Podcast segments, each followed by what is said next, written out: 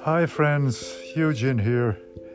As most of you will know, I started off on the 5th of May to walk a thousand kilometres in 100 days. Now that sounds impressive, but it's not really because it's 10 kilometres a day. Now, today, which is uh, Tuesday, the 28th of July, I walked day 77.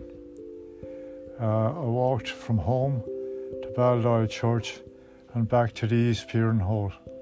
Uh, it was on a beautiful morning, sunshine all the way, and the wind at my back. Real t shirt weather.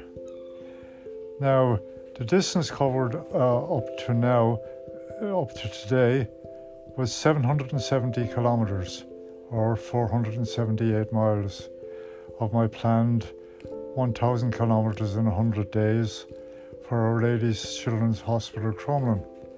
Now that's done. Uh, so I've just 23 days and 230 kilometres remaining. And now I want to say a huge thank you to all of you who are continuing to support my fundraising efforts for the hospital.